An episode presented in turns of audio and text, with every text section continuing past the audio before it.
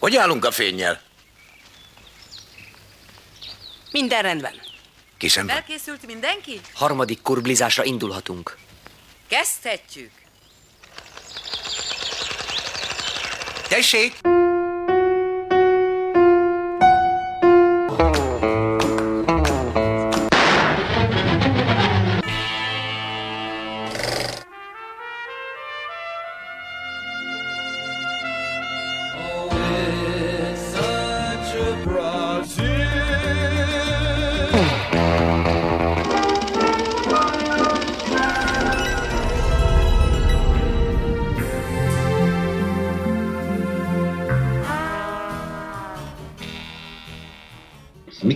Antonioni közgazdasági tanulmányai után Rómában lett filmkritikus, de a lap főszerkesztőjével Benito Mussolini fasiszta diktátor fiával támadt vitája miatt elbocsájtották. Ezután Roberto Rossellini és Luciano Visconti számára írt forgatókönyveket. Rendezői pályafutását a második világháború után élesen társadalomkritikus dokumentumfilmekkel kezdte. A boldogság olyan, mintha vizet akarnál megtartani a tenyeredben, mondja Antonioni. Az nem kérdés, hogy voltunk-e már szerelmesek. Antonioni viszont azt állítja, hogy ennek a komplex és nagy érzelmi és lelki hatással együtt járó energiaáramlásnak a zavara, vagy a nagy fájdalommal együtt járó teljes megszűnése a feszült nagyvárosi millióben élő emberekre jellemzőbb, és ráadásul rosszabb hatással is van, mint a spirituális természeti környezetben tradicionális keretek között városi függőségek nélkül élő emberek számára. Az Éjszaka Michelangelo Antonioni 1961-es szerzői stílusú melodrámája, ahol a modern városban élő egyént vizsgálja Antonioni, radikálisan lassú, folyamatos kameramozgással, elhanyagolható cselekménnyel lett megalkotva. A természetes, spirituális környezettől elszakadt és ezáltal örökös érzelmi válságban és kicsinyes lelki függésekben élő ember és mesterséges urbánus környezetének egymásra hatását ábrázolja. Fontos kihangsúlyozni, hogy a táj egyfajta lelki folytatása a szereplők belső világának. A kettő közötti kapcsolat metonímikus és nem szimbolikus.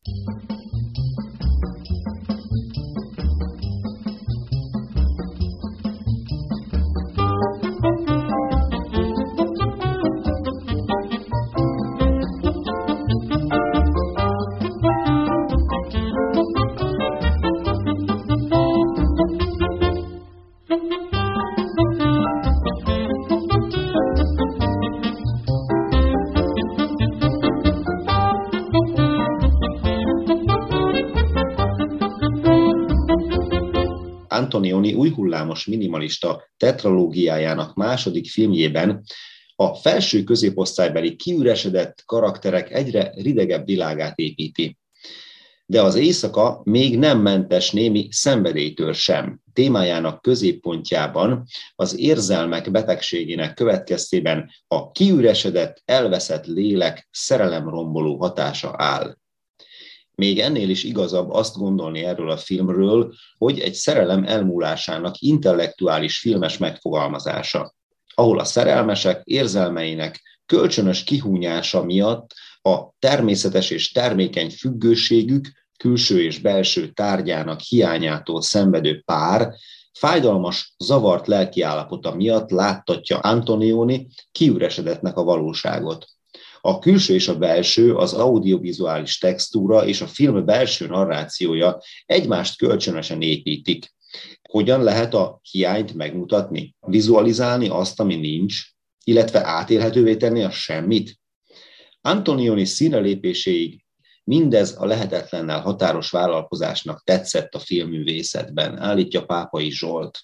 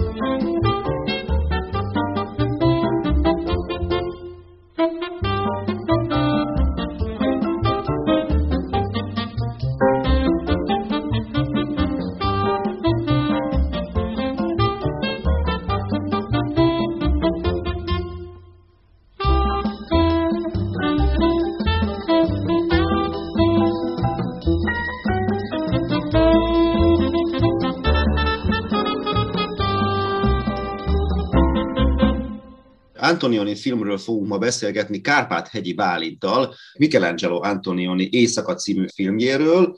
Sziasztok, Kárpát-hegyi Bálint vagyok. Budapesten születtem, ott is éltem több mint 30 éven keresztül, és akkor Szigetmonostorra költöztem a Szentendrei szigetre, talán egy olyan hat éve lakom Szigetmonostoron, úgyhogy azért fajsúlyosan városi vagyok, vagy voltam. És akkor most az idők egyik részét ugye a munka miatt a városba töltöd, a szabadidődet meg vidéken, vagy ezt hogy kell képzelni? Hát gyakorlatilag csak, csak dolgozni járok be, egyéb ügyek miatt nem igen járok be. Hát ha nem muszáj, akkor nem jövök be a városba.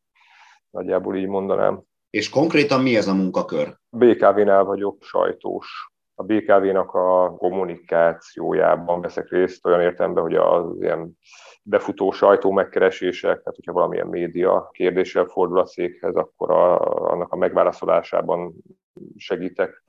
Érdekes, egy nagy cég egyébként, tehát ugye Budapest legnagyobb vállalata, tehát ugye közel tízezer ember dolgozik itt, szerelőktől a járművezetőkön keresztül a, a mérnökökön át az irodistákig. Izgalmas hely egyébként. Nem tudom, hogy szoktál ilyen régebbi filmeket nézni. Mi volt a véleményed, mikor megnézted a filmet? Milyen élmény volt? Nem nagyon szoktam ilyesmit nézni, sőt, szinte egyáltalán nem. Furcsa volt, alapvetően pozitív élmény volt. Nem az volt, hogy végig unatkoztam a két órát, de az biztos, hogy nem a kedvenc filmem. Igen, igen, hát ez egy nagyon régi film, ugye 1962, fekete-fehér, Mondjuk a nagy sztárok, nem tudom, hogy azok ma már a mai embernek a nagy sztárok sem mondanak annyira sok, mint... Hát én szerintem most láttam először Mastroianit, hogyha jól sejtem. Persze a nevét ismerem, meg ugye a Mónika Vittinek is a nevét ismerem, de... És hát ugye itt van még a filmben a Mónika Vitti mellett a Jean Moreau. El tudod mesélni a filmet? Van egy házaspár, egy Giovanni Fontano nevű író, illetve a felesége Lídia.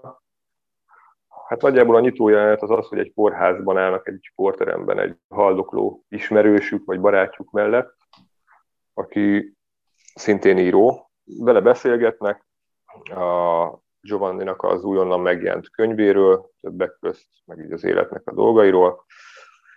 Aztán ott hagyják, illetve előbb lelép a nő, a Lídia, utána megy a Giovanni.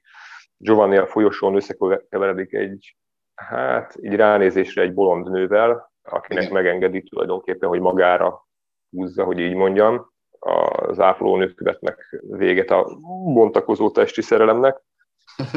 Aztán elmennek együtt, a férj és a feleség elmennek együtt egy könyvbemutatóra, ahonnan a Lídia lelép, és elkezd bolyongani a városban. Aztán valamilyen külvárosi parkból fölhívja a férjét, hogy jöjjön elérte, akkor hazamennek, összekészülődnek az estére, először úgy van, hogy elmennek egy milliómosnak a partiára, de aztán a, feleségnek a kérésére inkább kettesben elmennek egy bárba, ahol végignéznek egy ilyen, nagyjából pont a filmnek a felénél van egy ilyen elég hosszas táncjelenet, ilyen striptease light-szerű valami, aztán ott a csaj úgy dönt, hogy mégis menjenek el a, a partira, elmennek a partira, ott a férfi, tehát a férj flörtölni kezd a házigazdának a lányával, a, a nő az tovább bolyong, ugyanúgy, mint a városban, különböző párbeszédek zajlanak, ugye, és akkor a, elkezd zuhogni az eső a kerti partin, a, a csaj elviszi egy vendég kocsival, aztán utána visszafordulnak,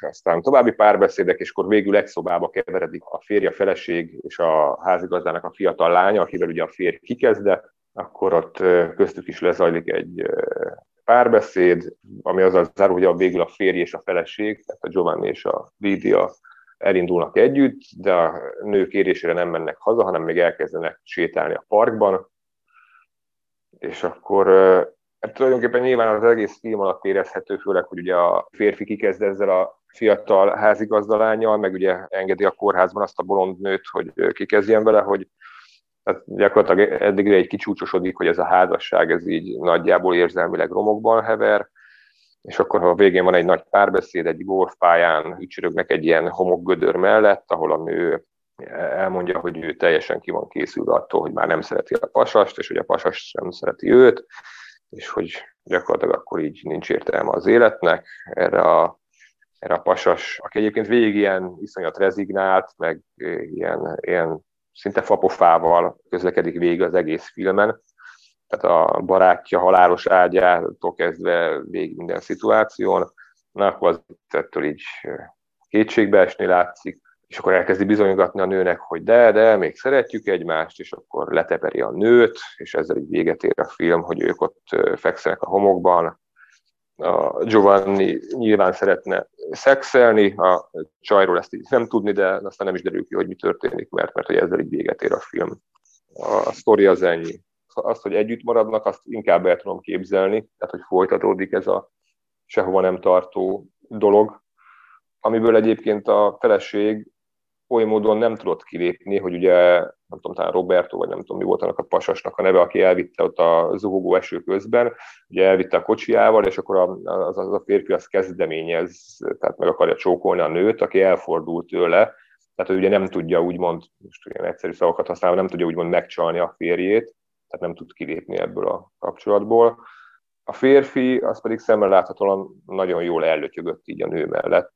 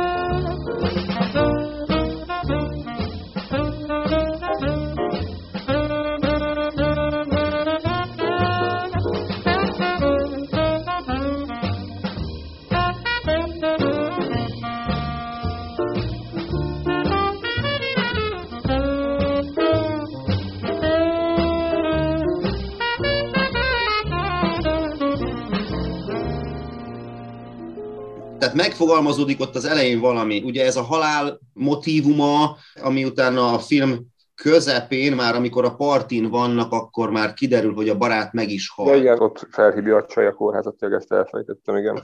A gyász szerelem elmúlásával is összefüggésbe hozható. Monika Vitti harmadik félként jön be, de úgy érzem ebben a filmben, hogy ha egy főszereplőt kéne kiemelni, akkor az a Jean Moreau. Főleg amiatt, mert van az a hosszabb jelenet, amikor ő bolyong a városban. Pasik után fordul, kacérkodik velük, és aki tulajdonképpen megfogalmazza magában, neki ez a szerelem elmúlt. Ellenben mi történik a férfivel? A férfi ott az elején belekerül egy ilyen őrült valamibe, ott a folyosón már azzal az intézményen belül kezelt, lehet, hogy nyinfomániás nővel, aki ott rátámad. Tehát a pasi az ugyanúgy viselkedik megint a partin is, hogy elkezd loholni a Mónika Vitti után föladva a saját méltóságát. Nyíltan ajánlatot tesz neki, stb. Ezzel szemben Zsámóró, ő végig ezt a szomorkás, próbál kilépni, jó, rámosolyog a pasira, de aztán utána nem elrántja a fejét, mikor az meg akarja csókolni. Hát az, hogy az ő szerelmük elmúlt, az biztos, hát az, az, az egyértelműen kiderül, de az teljesen más kérdés, hogy a kapcsolatuk véget ére, vagy a házasságuk, tehát ez, ez szerintem két külön kérdés mint ahogy az életben is, tehát nem csak a filmeken. Azért közben itt ugye a csaj a saját öregedésével is ugye szembesül, vagy problémaként éli meg. Az írónak van egy olyan szál az életében, hogy tulajdonképpen ő mint egy szakmai, vagy ilyen szellemi válságban van, tehát, hogy mind a kettőkben saját magukban is zajlik egy, egy, egy magánválság. Például az, hogy a nő az elején ott bolyong, az nem csak az, hogy az ő szerelmük véget ér, és akkor fordulgat férfiak után, hanem ő, szerintem őnek a saját öregedése és a nőisége, meg, a, meg egyébként a férfi melletti valószínűleg unalma az, ami de nyilván a férfi sokkal vehemensebben csinálja ezt a keresést, amikor ott rámászik a házigazda lányára, de a nő is, mintha valamit így keresne, tehát hogy ő is így bolyong. Amúgy egyébként a csaj meg így a saját múltjukban keresi. Tehát, hogy így elindul visszafel az időben, hogy elmegy egy olyan parkba, ahol korábban együtt jártak, mint kiderül. Tehát ahova a külvárosba eljut, az a park az egy olyan helyszín, ami a saját életükben már szerepelt korábban, mert úgy hivatkoznak rá, hogy a szokásos hely, meg megjelenik ott a férfi, és akkor mondja, hogy itt semmi nem változott. Erre mondja a nő, hogy de majd hamarosan minden megváltozik.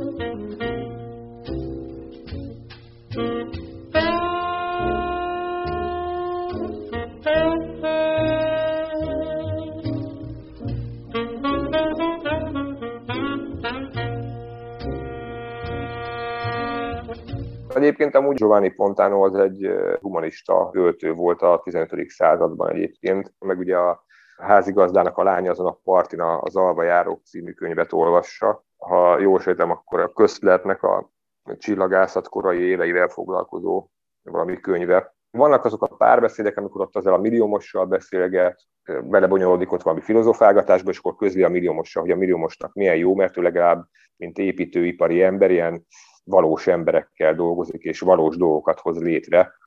Tehát ez is egy ilyen önkritika, mint író, hogy ezzel gyakorlatilag a saját tevékenységét, mint egy lebecsmérli.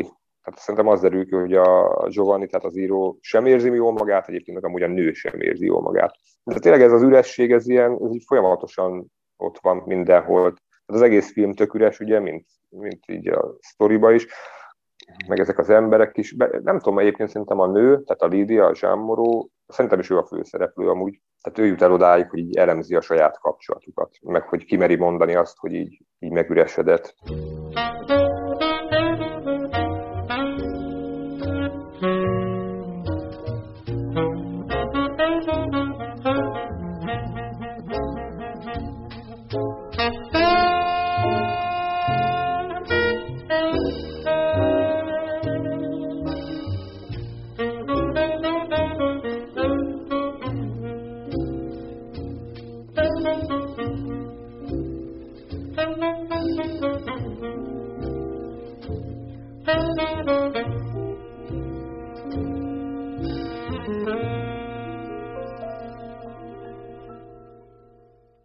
Antonioninak van még egy intenciója, az pedig a vidék és a város közti különbség. A vidék a transzcendens, ahol talán egy józanabb életfilozófia valósítható meg, ellenben a város az egy ilyen zűrzavaros, neurotikus közeg. Az első képsor a filmnek, nem tudom, hogy visszaemlékszel-e arra, mi az első. Persze, hát egy ilyen nagy, nagy toronyházon liftezik le a kamera, és a toronyháznak először a ablakából tükröződik a város többi része, aztán elfordul uh, balra, és akkor ilyen városrész, tehát egy ilyen nagy sugárúttal mutat, és úgy érkezik meg a, a úgymond a földszintre a kép. És akkor jön egy autó, az út mentén építkezés zajlik, és egy daru majdnem rászakad. Ja igen, igen, egy ilyen markoló belengott. A legvégén is ott egy őszinte mondat elhangzik a nőtől, az is már a spirituális környezetben van, ott a fűben, vagy ott a homokban.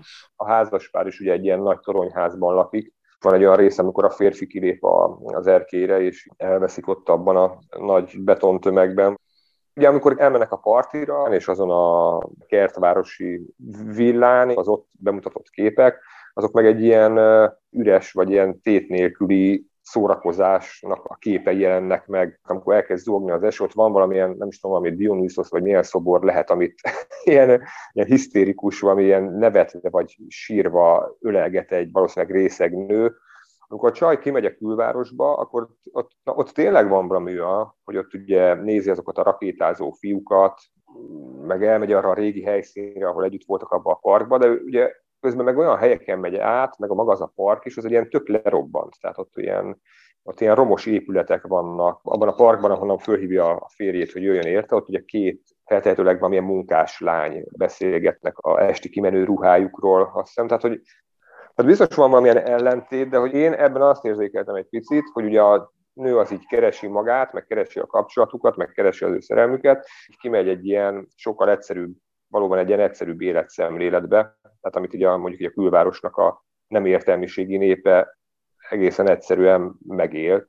Igen. Hát egy ilyet én is, ezt így érzékeltem. Igen, ez benne van. Az a külvárosi romos város, amire azt mondja a Moreau, hogy semmit nem változott az évtizedek során, hogy az az ő szerelmükre is igaz lehet, hogy az ő kapcsolatuk is tulajdonképpen leromlott az évtizedek során, mint az a környék. Amikor ott a partin éjjel elkezd esni az eső, akkor kiszaladnak az esőbe. Ugye? Hát vidéken nem szaladnak ki az esőbe az emberek. A vidéken az eső az nem egy látványosság. Vidéken az eső nem azt jelenti, hogy én most kiszaladok, mert hú, de jó megázni. Tehát az esőnek egy egész más és egy fontos szerepe van, hogy öntözi a földeket, hogy ebből lesz majd a termés.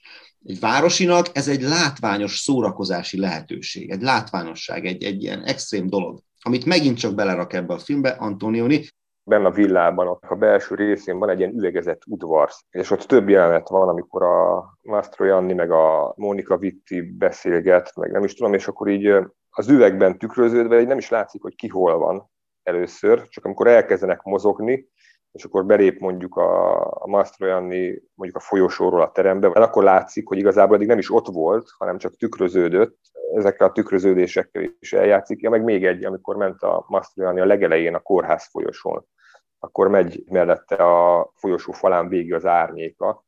Viszont az árnyéka az meg olyan, hogy az árnyéka meg így szinte egy össze van roskadva. Tehát egy ilyen kicsit más képet mutat róla, mint ami ő maga.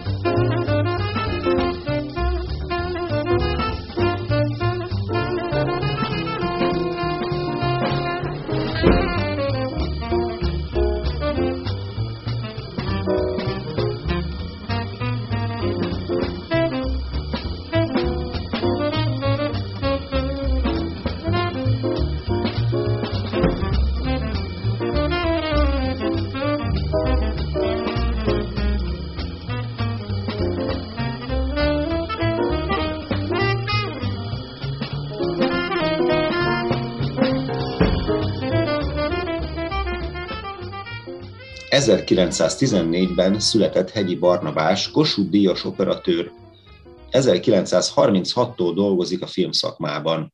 A második világháborút követően 47-ig a Magyar Rádiónál műsorfelügyelő, majd a Hunnia filmgyár operatőreként dolgozik tovább. Közel száz filmet forgat. Nevéhez fűződik az első magyar színes játékfilm, a Ludas Matyi fényképezése és az ő operatőri munkája a Valahol Európában című film. A film közönség sikert arat, a kommunista sajtó azonban ideológiai okokból kifogásolta. Például azért, mert nincs kihangsúlyozva a Szovjetunió szerepe a felszabadításban, vagy mert a gyerekek a Marseille-ezt éneklik az internacionálé helyett. Külföldön végül nagy sikert aratott a film, megjárta többek között a Velencei Nemzetközi Filmfesztivált, Lokárnóban díjazták, később pedig az ENSZ gondoskodott róla, hogy eljusson a világ minden pontjára. A híres filmteoretikus, a francia új hullám egyik szellemi vezetője, André Bazin szuperlatívuszokban írt róla.